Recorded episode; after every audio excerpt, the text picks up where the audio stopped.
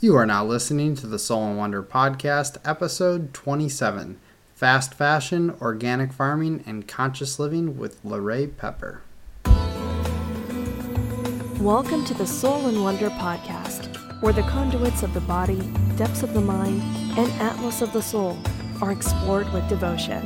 Through cultural exchange, Christopher and Sarah and their guests will deliver sacred wisdom from around the globe uncovering the hidden gems of conscious living and holistic healing, all to empower you on your journey of self discovery. And now, here are your hosts, Christopher and Sarah. Welcome to the Soul and Wonder podcast, ladies and gentlemen. We are your hosts, Sarah and Christopher. Glad to have you back as usual. And before we dive into this topic of organic cotton farming in the fast fashion industry with our lovely guest, LaRhea Pepper, we would like to update you a little bit on the happenings of Soul and Wonder Inc. So, one of our new wellness services that we provide is a health discovery session. I love this idea. Health discovery session. This is where we can connect for one session, usually about an hour. We talk about your current state of health, where you're at, where you'd like to be, the obstacles that you face, and we also tailor a 30 day plan to you for a specific healing start. It's look at it as a kickstart to your healing journey because sometimes we don't know where to start. So that's our job is to help you find out where to start. And that 30-day plan can include nutritional support, it can include herbal medicine, it can include holistic wellness techniques like mindful breathing, etc. It's all specific to what you're dealing with now.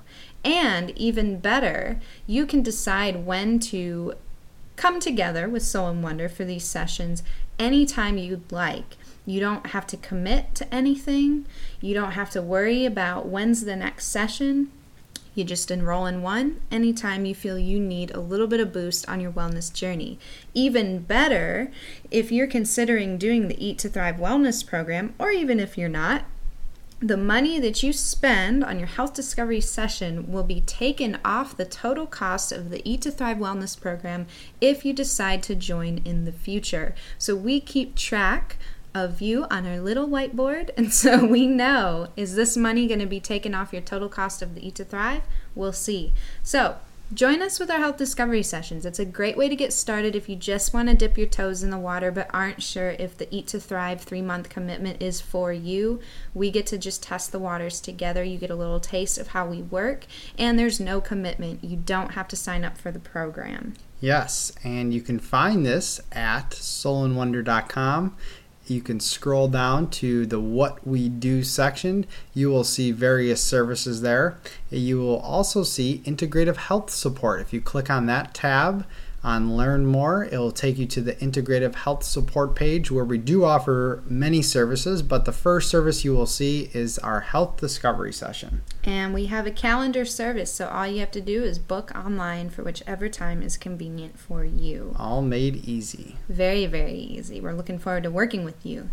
So today's episode is something that we believe is super crucial for the benefit of our environment. We need to wake up to the impact that our consumerism, particularly in clothing, has on the world around us.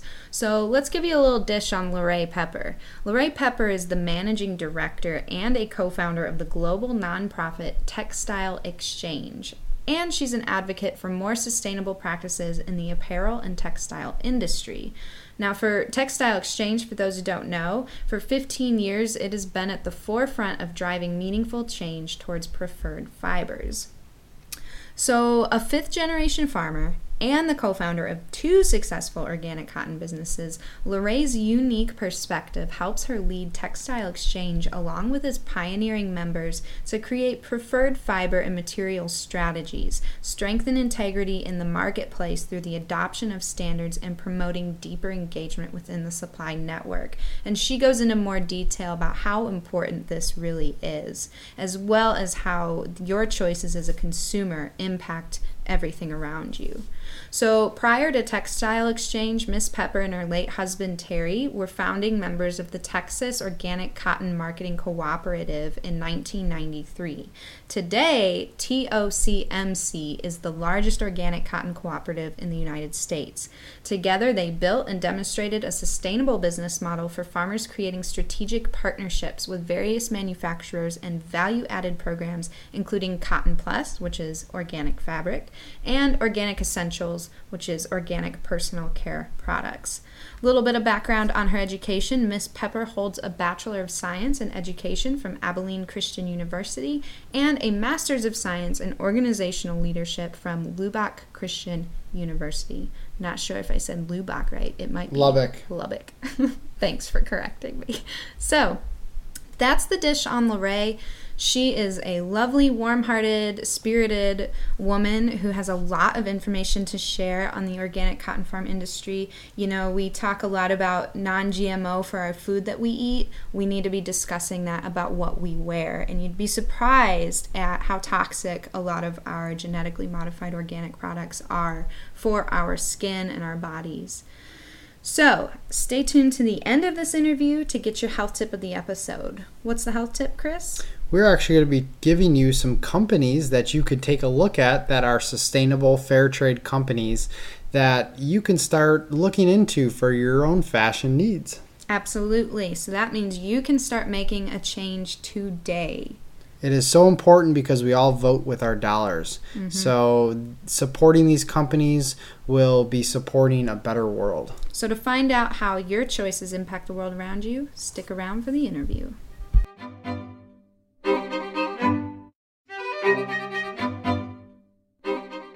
Ladies and gentlemen, we are super happy to have LaRhea Pepper on the show with us. Welcome to the show, LaRhea. Thank you. It's good to be here. Good to have you. We are pumped to dive into this topic. You know, Chris and I, we first heard of you because of your appearance on the documentary True Cost about the negative ramifications of fast fashion and all the problems that come along with it. And let me tell you that that documentary alone, like I knew it was bad, but I didn't know how bad. And it wasn't until we were consciously ready to open our hearts and our minds to receiving this information because we've been on our own um, transformational journey for about th- three, two, three years now, two years. Mm-hmm. And, um, you know, you, you open yourself up to what you're ready to receive. And for us, it was our veganism and plant based journey and health and nutrition. So we were transforming at a very high rate with quality household products that aren't chemically toxic and things of that sort. And as you know, switching your lifestyle can be quite overwhelming at first. So we've taken it slowly. But then we decided okay we're ready. We're gonna we're gonna dive in. This true cost documentary looks like a good way to start. And it just it impacted me on a profound level. I couldn't even really sleep that night because i was just like oh my god all of these things running in my head. So i'd like to ask you first how was it being on the true cost did you like that? It was incredibly humbling um, simply because there is so much going on and i am an individual that's completely aware and firsthand and up close and personal of some of the impacts that you know our current fashion and textile industry has on people and so much of the time we, we wear something or we sleep something or you know towels or whatever it is you know all these fabrics that touch our, our lives. And a lot of people don't realize that skin is the largest organ on our body. Mm-hmm. and it is is a it is absorbing everything transdermally everything. And so we should not only care what you put in your body but what you wear. And so i've been acutely aware of these issues. But i have to say when i watched it i cried myself because mm-hmm it is so fresh. And you know yes i have smelled what it smells like in bangladesh and korea and vietnam and china where the rivers are so polluted. It is beyond tragic. And and, and even though you've seen that andrew tells a story and he's a great storyteller. So he really brings it up close and personal of telling the story through people's lives that are impacted. And so certainly um, when you think about how children are affected by mothers that are working in, in water that is not clean and and and the damages to health. And uh, you know my own personal story with the loss of my husband do i have a shoot you know a, a smoking gun that he was killed by cotton chemicals? No but i know in my heart that there's so much cancer. You look at Lubbock, Texas, and there's four cancer treatment centers, and you look at agricultural areas in general, and that's there's there are cancer centers. And so we know that there are impacts around using chemicals in agriculture. And so this started as a passion for me a long, long time ago that a family farm needs to be a safe place to live and play. I don't want to have to worry about my children running in the field and playing that there's skull and crossbone warnings. You know, so it is about quality of life and it is about responsibility, but there's a real disconnect. Like you said, even though you may have been aware consumer about, you know, the the choices that you have around food, um, people are not really looking at clothing in the same mm-hmm. way and the impacts that that has on people's lives. What you wear literally is a life and death situation on your choices. I'm really glad that you brought that up. Um, and in case some of our listeners are unfamiliar with some of these negative aspects that come along with our fashion industry, do you mind um, diving into that a little bit? Sure. Well, I think I'd like to go on the positive side about what our choices can be and how that links to, to things. Because what we're trying to do when we promote recycled polyester or organic cotton is we're trying to promote, obviously, you know, none of us want to be in a nudist colony for, you know, for the most part. So clothes are important for protection and warmth and comfort. And so it's not about giving up clothing, it is about reforming and transforming um, what we're wearing and how we're wearing it because um, ultimately it is about protecting biodiversity. So it is about regenerative agriculture that addresses carbon sequestration. And, you know, it is that difference of life and death of organic regenerative production systems do promote the life. And cotton is just one crop that's grown in that mix. And cotton actually creates oil that goes into food and and and fat, you know, cattle feed. And it's a, it's grown in rotation with soybeans and corn. So it's a holistic system. It's a part of of uh, the landscape of many many rural communities. And so it is about protecting biodiversity. It's not just about reducing pesticides, it's about eliminating them. I remember as a little girl, my granddaddy was telling me that this is kind of when the green revolution came into being in the early 60s, is that the other farmers were starting to use more petroleum based fertilizers. They were starting to use uh, insecticides and fungicides and um, herbicides. And those all create the bigger category of pesticides. Um, and he's like, you look at all the roots on that, you know, it's about side he goes, we might as well be committing suicide. And that is actually what we're doing when you think of the impacts since the early 1960s, you know, the past 50 years of what we've been doing to our rural communities in the implementation of all of these different chemicals. And cancer is rampant. And it, the current business as usual is creating poverty and it's creating pollution. And it's actually, um, creating disease and other problems. So we live in a fallen world. And to me, um, making the choice to use more responsible, more sustainable fibers and textiles, whether that's Tencel, that's you know from a responsible rayon producing system, or organic cotton, or you know the recycled polyesters and things like that. We need a variety of types of materials um, that perform different things, and so that that we need. But what is beautiful to me is that there are alternatives and choices and part of that goes back to our roots. So that difference you know the fast fashion and what's happening there is in, you know huge price pressures of some of the big box retailers of continuing to push down prices. Well that all has a cost. Do you want to buy two cheap t- t-shirts at four dollars that don't last another you know two months? Or do you want to buy a quality one made with ethical you know you know, labor in a fair factory, paying farmers a fair price to grow a crop without the use of these toxic and persistent chemicals, then that's a choice you have. The beautiful thing here is you do have a choice. You have a choice to support a holistic, beautiful, more responsible, all those things that you can think of that stop the pollution and stop the poverty and, and stop the mistreatment. It, it is literally abuse of land and people. Absolutely. And the first step to this really is awareness. And that's why, again, we wanted to bring you on is to create awareness around this subject. And then obviously, all, all of our other guests that we do bring on, it's all about creating awareness around these things because that's so important. You have to become aware before you then make the choices to do whatever it is that we're talking about. In this sense, we're talking about the fashion. Actually, that's something we say all the time at Textile Exchange is like if they're not aware, they can't make good decisions. Mm-hmm. Awareness leads to action. Because once you know this, you know that your decisions to buy that, you know, cheap um, or less expensive, and I'll use the word cheap, set of sheets that are permanent press means you're using conventionally chemically, you know, intensive cotton and poor labor conditions, and because it's permanent press, it's got formaldehyde on it. I mean, who wants to sleep on that? Mm-mm. So it's like once you know, it's like I'm going to immediately go out and change my sheets. That's where you start. Change your sheets. That's really good advice. And and the other thing too is like we've been talking about all these chemicals. You mentioned all the pesticides, the herbicides, and everything that comes along with that. But we also are up against the 700 new chemicals that are introduced into our, our air every single year. So it's not only so these, but so many others.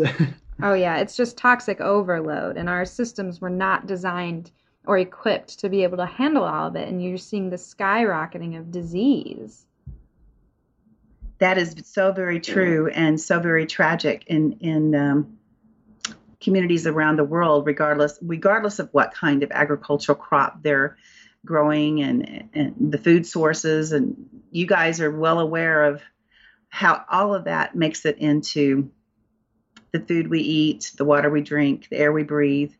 And so, to some degree, it is about eliminating the eliminating the toxins that we can in our immediate environment, and then with this greater consciousness, start creating awareness in our neighbors and friends, so that more people are adopting this consciousness and making those choices that um, protect life.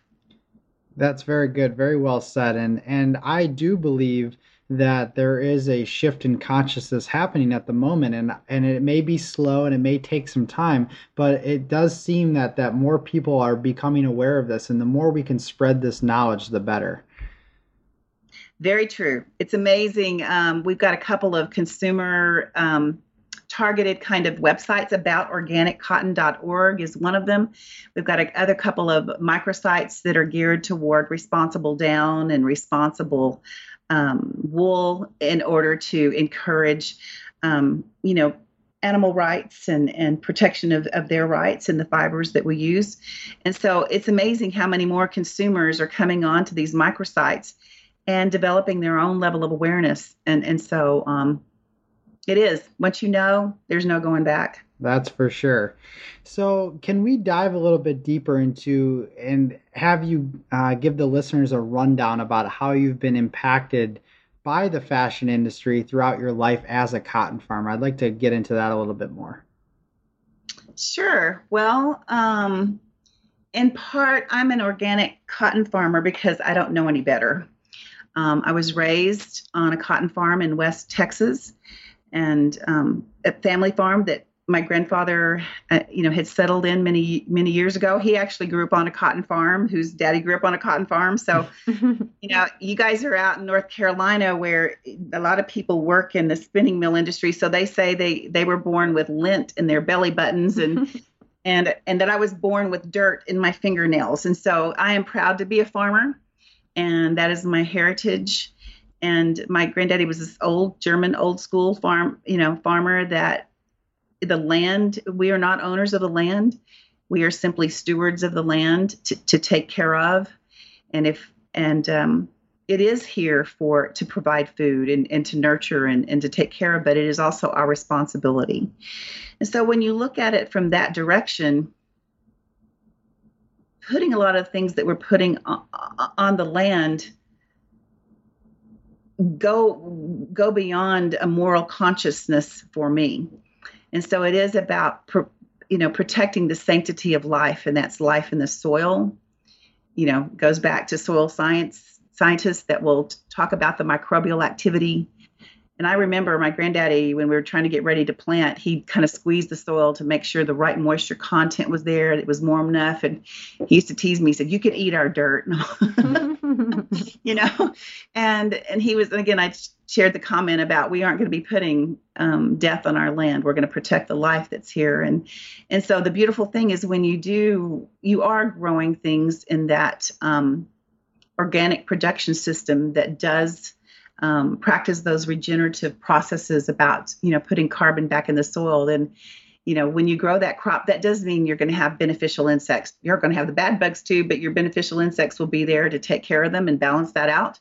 There's going to be birds and beetles and lizards and snakes and uh, you know we had a couple of tech students that came out and were doing some study on invertebrates and cotton fields. And so we volunteered our field and they counted everything and they said well, why is it that your field has more, you know, invertebrates in it than you know the neighbor's field? I said because we're organic. and so it is about you know creating that place and space for life and respecting life. And so all along the way, um, it's been you know important. And so, like I said, Granddaddy was a farmer, my daddy was, and then lo and behold, I know this is going to be shocking for you, but I ended up marrying a farmer. so here I thought I was going to escape the farm, move to a big city. Luckily, I didn't. But um, I actually got my first degree was in fashion design and textiles. I've always loved to create. I love fabrics. Um, I had, yeah, I just love fabric, the feel of fabrics, the story behind what the fabrics tell. And so I thought, well, this degree will do me a whole lot of good back out in the cotton field. So I actually got my education degree and taught kindergarten and home economics. And on a bad year, the farmers' wives go to town, you know, to uh, get a job and provide family income. And so we started farming in 1979, right at the cusp of um, the farm crisis, where a lot of families, you know, the farm at one point in time did support the farm and the families. But with all the rising cost of input, the continued price pressures on commodities, farms are no longer supporting the farm and the family. You know, most farms now have had to diversify in a lot of different ways, or, you know, one of those family members is working off the farm.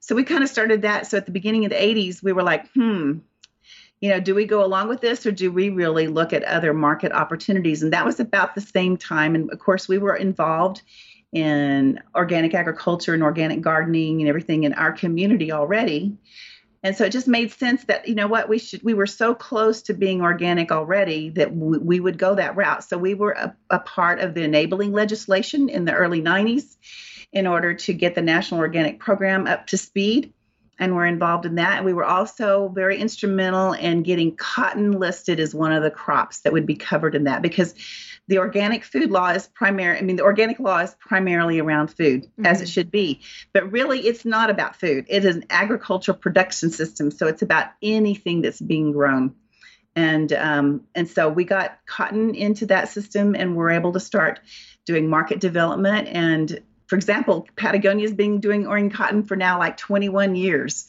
yeah, and yeah. Um, and so we've got a, over I don't know, 460 some odd different brands around the world that have organic cotton programs now. And they're not just doing organic cotton, they're also doing, like I said, the responsible um, man made cellulosics and, mm-hmm. you know, silks and, you know, wool and, you know, all the fibers that we love to wear. Uh, there's a, there's a choice to have a preferred choice. We don't think anything's truly sustainable, so it, is it about having that choice? And so that became our journey along the way. And somewhere in the middle of that, I think it was 1987, Terry's father died of leukemia. Mm. And at that point in time, it was like uh, there's clear, concrete links between leukemia and pesticides. And Terry had grown up on a very chemically intensive farm down around San Antonio.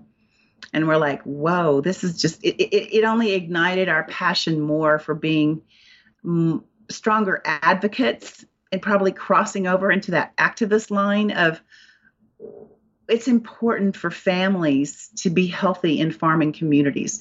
So it took on a different tone for us and certainly a different level of passion of what we're doing is not only about the fiber we're wearing, but it's about people's lives and protecting people's lives. And at that time, you know, we didn't know. I, I lost Terry in 2007 to a brain tumor, a glioblastoma multiforme stage four. I mean, I didn't even know what one of those was, you know? Man. So, and it's common in men aged 40 to 60 that work in the petrochemical industry or work in the agricultural industry. And you know, at that point in time, the brain surgeon in Lubbock, Texas, which is a nice sized town, but it's not a huge metropolis, was diagnosing these like 17 a month. Or, you know, it was huge the number of cancer clinics that were in in Lubbock. It's still shocking to me the number of cancer clinics. When you overlay cancer clinics to agricultural areas, it's just beyond tragic. It, it, it's the same thing that goes on with what you saw on the true cost with what's going on with water. Mm-hmm. These uh, unintended consequences are in some cases and you know people know that there's these chemicals are hormone disruptors they know that that they have adverse effects on on blood cells and, and different things and still we put them out on the marketplace um, and so it became so after terry was diagnosed and he died at the age of 49, um, organic was no longer important to me. It was imperative. Mm-hmm. And so it's taken on a whole nother level of um, passion for me and a torch for my parents just celebrated their 61st anniversary. I won't have the opportunity to do that. And there's a lot of other families that you know are in an agricultural setting that that don't have that hope of a long life together because cancer is hitting especially developed countries incredibly hard and in part that's because of the choices we have made. We have made the choices to have gmos we've made the choices to have chemicals. We've made the choices as a population to put these toxins in our environment.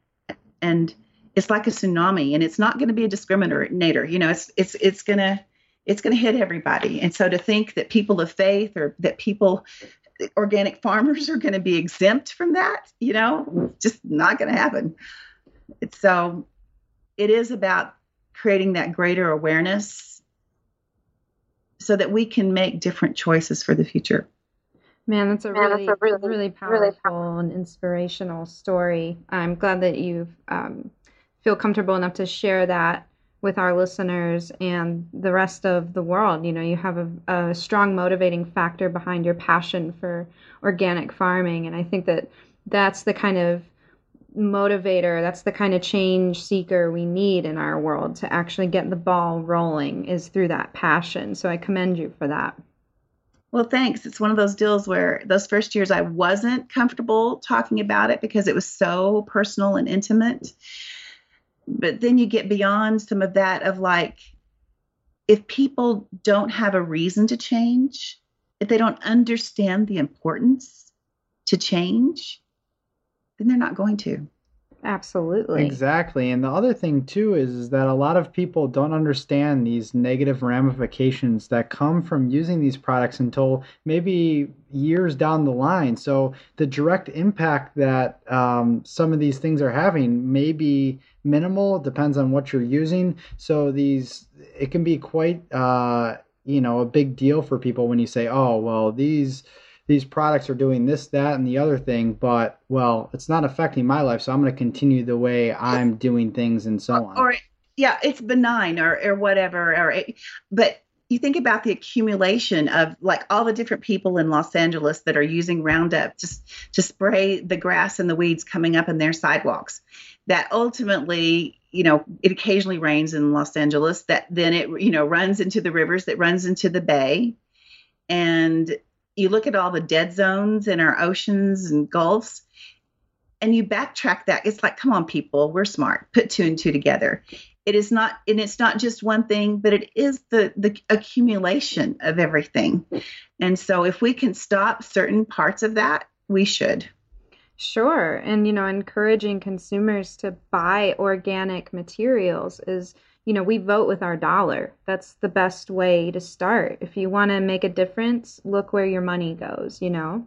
Exactly. You've hit the nail on the head on that one. It's my favorite thing to say to people when they say, Well, it's also overwhelming. You know, I feel like I can't make an actual difference. It's just going to happen the way it's happening. I'm like, Well, you know what? That money in your pocket is the most powerful tool you have besides your voice. So use it wisely. And we're, I'm not going to say that we're perfect by any means. We're learning too. And mm-hmm. that's what mm-hmm. we want to create this path where we can all unite and learn together and motivate yeah. each other to grow. It is that journey, and you have to look at it as a continuum.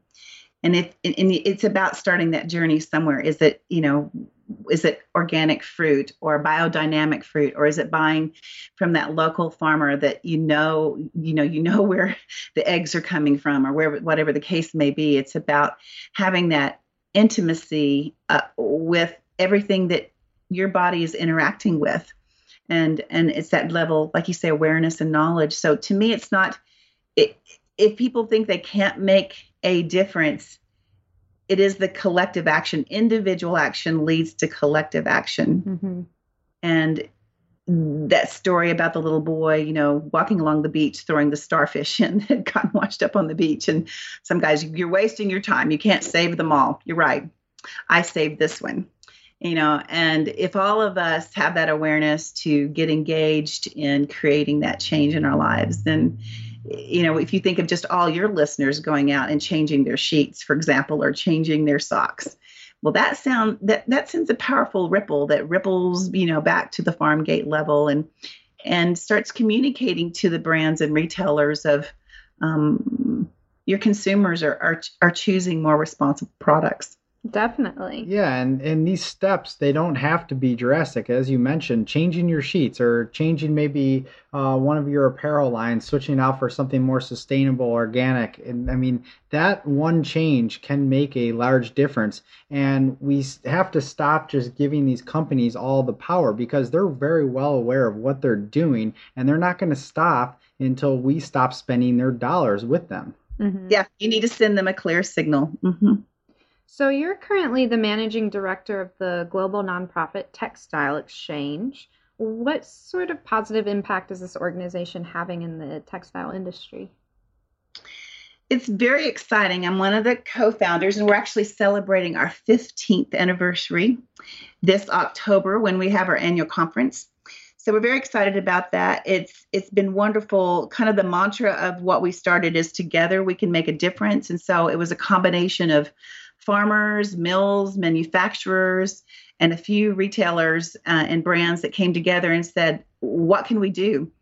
And because it, cotton is set, it's grown in like 63 different countries. It, it impacts millions and millions of people, and and to that point, it is it can be a market driven solution by changing how we approach cotton and the use of cotton and how it's grown then it can impact so many lives in a positive way. So a lot of these brands and retailers that were at the very beginning, um, like I said, the Patagonias, the you know Gap was engaged, and uh, Williams Sonoma and Mountain Equipment Co-op and uh, REI, and I could go on and on and on. You should go to aboutorganiccotton.org. There's a whole list of brands there because I know I'm going to get in trouble for leaving some people out.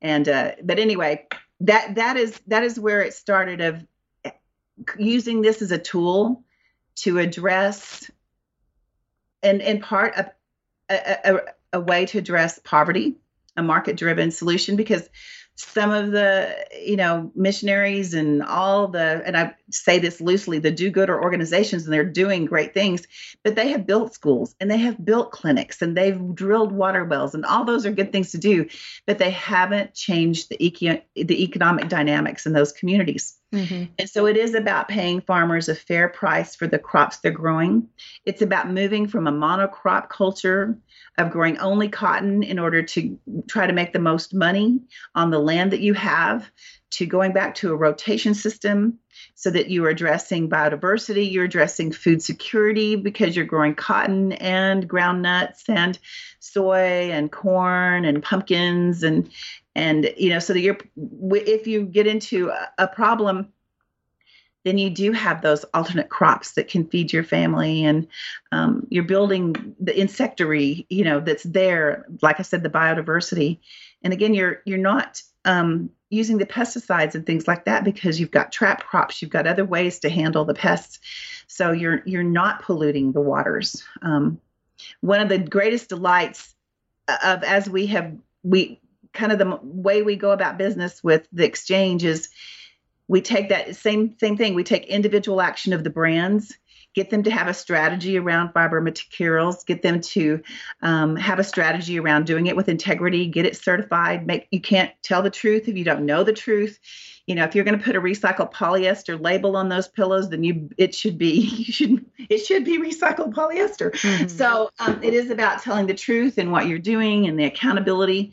And so um, you guys can go online. We've got a great benchmarking report, Textile Exchange, the 2016 benchmarking report that actually reports out on a number of companies that are taking that step to have these strategies and make these public commitments for, you know, moving along to having 100% of their materials be more responsible over over the over a period of time. So, uh, as far as our work with Textile Exchange, I feel like we're having huge impact at the same time, we're still very much a small percentage of agriculture and vibrant materials to date.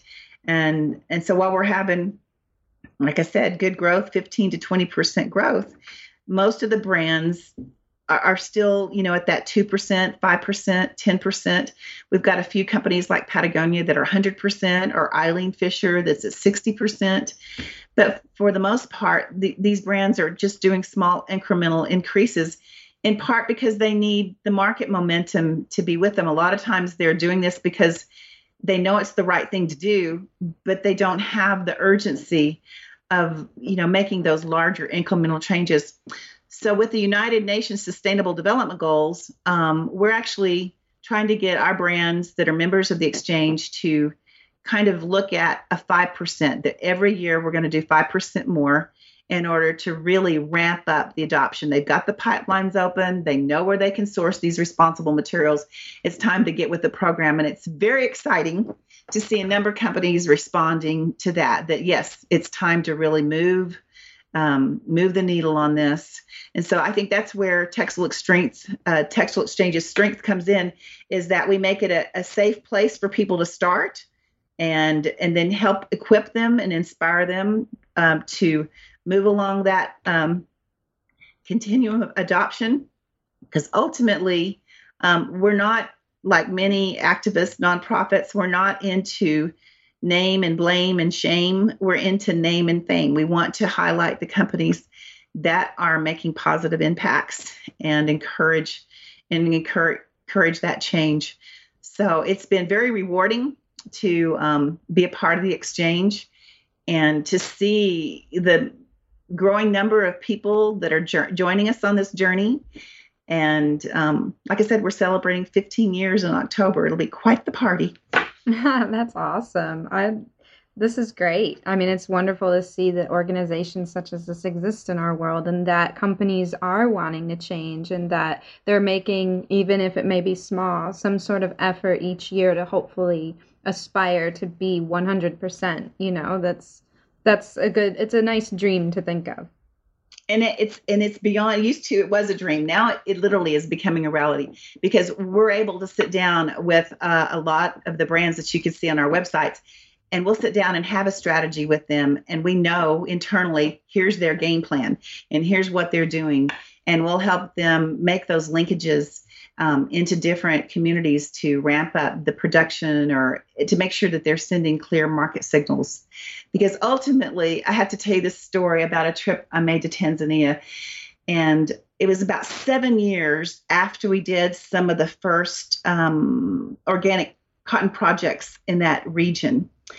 And so, coming back several years after that, it was very strange to be driving along the road and kind of going into another area and there were no children or women walking along the road with water cans and used uh, pesticide containers on their heads. No women and children on the road at all. We got into the village, and the reason they weren't having to do that was because there was a water well in that community. The missionary's wife wasn't coming by once a week to do school for those children. They had built a school, they had built a, a teacher's house. The older kids had bicycles because they were riding to the neighboring village for secondary school. These kids had books. Um, there were screens on the windows to protect against malaria. There uh, was a kind of a community house where there was opportunities for training and education and posters on the wall to um, help do more training and education around best practices of farming. There were goats and there were pigs and there were chickens um, and healthy people with eyes shining and healthy skin and laughter.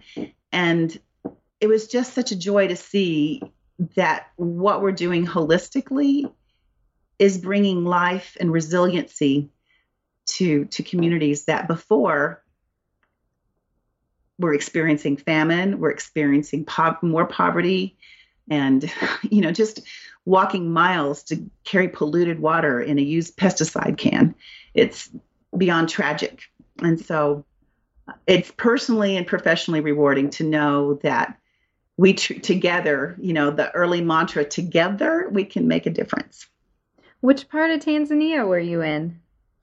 Um, it was the northern part. Um, several, I have to look up the name of the town, but um, it used to be where quite a bit of the conflict used to be. And so a lot of these people came out of the refugee camps and began settling back into their native indigenous uh, lands. And, and, so we were a part of some of the um, sending in teams to re educate on here's what a holistic agricultural system looks like. Chris and I actually met in Tanzania while serving with the Peace Corps. Sweet. That's why our eyes lit up when you said Tanzania. Yeah, I have to say Tanzania is one of my most favorite places. You could Google BioRe, B-I-O, capital R-E, BioRe, and those are the projects that I was visiting. That's, that's great. Awesome. It sounds like it was up in um, by Lake Victoria because that's where kind of northwest uh, territory. Yes. Yes. Yeah, mm-hmm. and the headwaters of the Nile and all of that. Yeah. That's amazing. Yeah, I mean, when you said Tanzania, it was like so good to hear that because anytime we know anybody that's been to Tanzania, obviously we met there, so it has a it holds a special place in our heart. Special place, yeah. what a wonderful country that really is. You know, the grassroots efforts are really thriving there, and while some of the change might be slow in comparison to other places, it's it's they're they're determined and they're passionate people as a culture to learn and grow. And um, we were so fortunate to be a part of that you know almost two years. And it was just a wonderful mm-hmm. experience. The other thing they have going for them too is that uh, uh the government there is seems to be more open to allowing to some degree alternative systems to come in and be shared. Mm-hmm. So we we haven't had the same obstacles there, for example, as we've had in Uganda. Right, right. Mm-hmm. Definitely. Well, that's awesome. Nice little thing that we share. so, if our listeners are interested in becoming a more conscious consumer, what would be your advice? I know that you had mentioned some links that, um, which I would love for you to mention those again and so they can check those out. But any other advice you'd like to share with the listeners? Well, obviously, it's, it's to take that first step um, and to be a conscious consumer and make a decision based upon your morals and values and beliefs. And so I encourage people to change something. And it, obviously, changing our light bulbs does a good job. But when you're coming to textiles, it's like change your socks, change your underwear, change your sheets, you know, and then and then start making your choice around the clothing and the garments that you wear. And um, so it's a beautiful thing to kind of get into those core changes. And then the other thing is to share that with others. There's some great and powerful stories about you know companies like prana and there's so many companies that are offering beautiful choices about what you can wear. So i would encourage you to go to um, the website is called aboutorganiccotton.org. It talks about the life cycle analysis. It talks about the difference one pair of jeans makes on water. Um, and so there's a lot of really um, good information there that can um, feed and fuel your quest for information. And there's a whole list of brands down at the bottom of that that um, are supporting more responsible stewardship of the land. This is exciting. I think that uh, some of our listeners might be motivated to take a bird's eye view of this, you know, and start investigating in their own lives the decisions that they're making and what how those decisions may be impacting the world around them. Certainly. Well, great. Do you have anything else you'd like to say before we let you go? Just thank you for the opportunity. It's always good to visit with like minded and like spirited people. And again, um, I don't know if I said this online, but it's so cool to, if we don't hold this space and share this space and kind of connect to each other, then this is where the power of change will actually happen. Is and w- is when we do link up this consciousness and this awareness. So appreciate y'all being a part of that. We thank you so much, LaRhea, for coming on. It was such a great time, and we really appreciate it. You take care. Bye bye. So very informative. Very informative. There's a lot of topics in this discussion that I never thought about prior to our dedication to our spiritual evolution and awakening of consciousness. And it's just crazy how blind we consume. And that's something that I want to strive to fix every single day. Even if it's not perfect, we need to move forward. And for those of you that haven't seen the True Cost documentary, I urge you to watch it. Just open your eyes to the different things that are going on in this world and the people that are being exploited for the clothes on your back. So it's really just a very good eye opener and something that I urge you to look into. I believe they also have a website, truecost.com. They do. It might be thetruecost.com. You'll have to check that out. That's what Google's for. Google, Google, Google. So, what's the health tip? So, today we're going to switch things up a bit. We're going to talk a little bit about some of the companies that are doing some wonderful things to eliminate fast fashion and to give workers that are making your clothes a fair wage. And they're sustainable. All the clothes clothing companies that we'll mention, they do use organic cotton and other organic materials to make their clothes. So, to start here, everybody knows Patagonia. Patagonia is based in the US. They are fair trade certified. They have organic cotton and environmental sustainability. So, a lot of their stuff is for outdoor apparel, swimwear, activewear. Again, I'm sure you've heard of Patagonia. You can check them out, go on their website, and buy some of their clothes. Other awesome sites that are doing some great things is Pact Apparel. They're also fair trade certified, organic cop- cotton, and they're a B Corp. They are also based in the U.S., so you can check them out. And those are that that site's really good for like um, t-shirts, socks, underwear, things of that sort. Yes. So again, we're not going to read all of them to you, but you can go to thegoodtrade.com. Again, that's thegoodtrade.com. And this is not the only website that's giving you a lot of these options, but they do list 35 fair trade and ethical clothing brands betting against fast fashion. So you can check out the full list there and take a look at, you know, things that may suit you and you can go ahead and buy. Awesome. Thanks for the info. Yes. And we will be back next week with Jessamyn Stanley, who is the author of Every Body Yoga. Talk about body positivity, y'all. See you later.